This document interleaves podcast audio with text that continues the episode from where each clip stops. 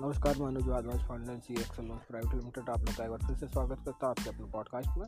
और आज हम जानने वाले हैं कि कैसे टैक्स सिस्टम से हम बेनिफिट ले सकते हैं। तो इस तरह के और भी अमेजिंग कंटेंट पाने के लिए पॉडकास्ट सब्सक्राइब कर लें और बने रहे हमारे साथ।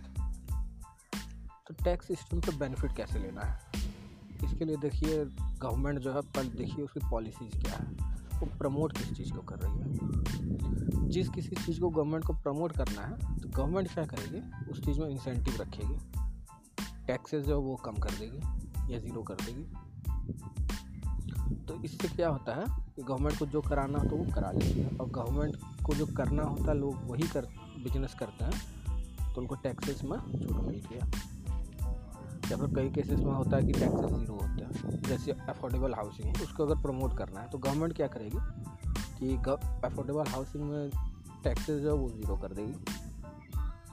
तो जो अफोर्डेबल हाउसिंग का काम करेंगे, उनको टैक्स ज़ीरो लगेगा या अगर टैक्स जो है बहुत बहुत कम कर दिया, एक परसेंट कर दिया तो अफोर्डेबल हाउसिंग जो है, उसमें टैक्स एक परसेंट का लगेगा। इन द सेम अगर स्टार्टअप को प्रमोट करना हो तो स्टार्टअप में जो कैपिटल गेन टैक्स होता है, वो हटा देंगे। तो क्या होगा कि स्टार्टअप्स में लोग ज़्यादा इन्वेस्ट करना चाहेंगे, क्योंकि कैपिटल ग्रोथ गेन टैक्स जो है, वो नहीं लगना उनको।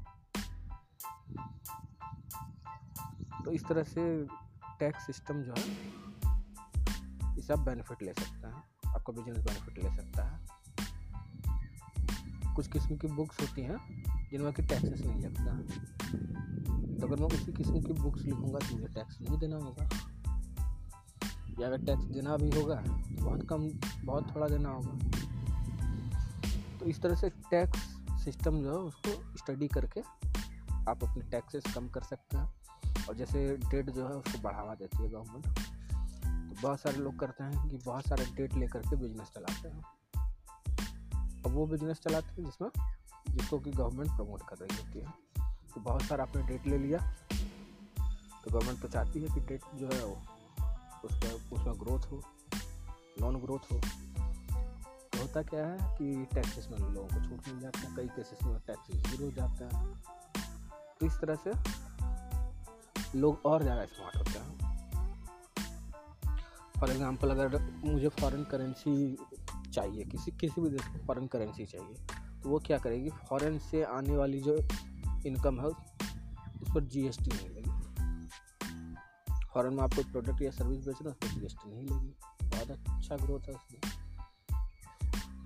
इनकम टैक्स जो है, उसमें भी आपको छोड़ देगी। कैसे छूट दे देगी? बाहर से जो पैसा आ रहा है आपका जो टर्नओवर है उसका कैलकुलेशन में वो नहीं आएगा।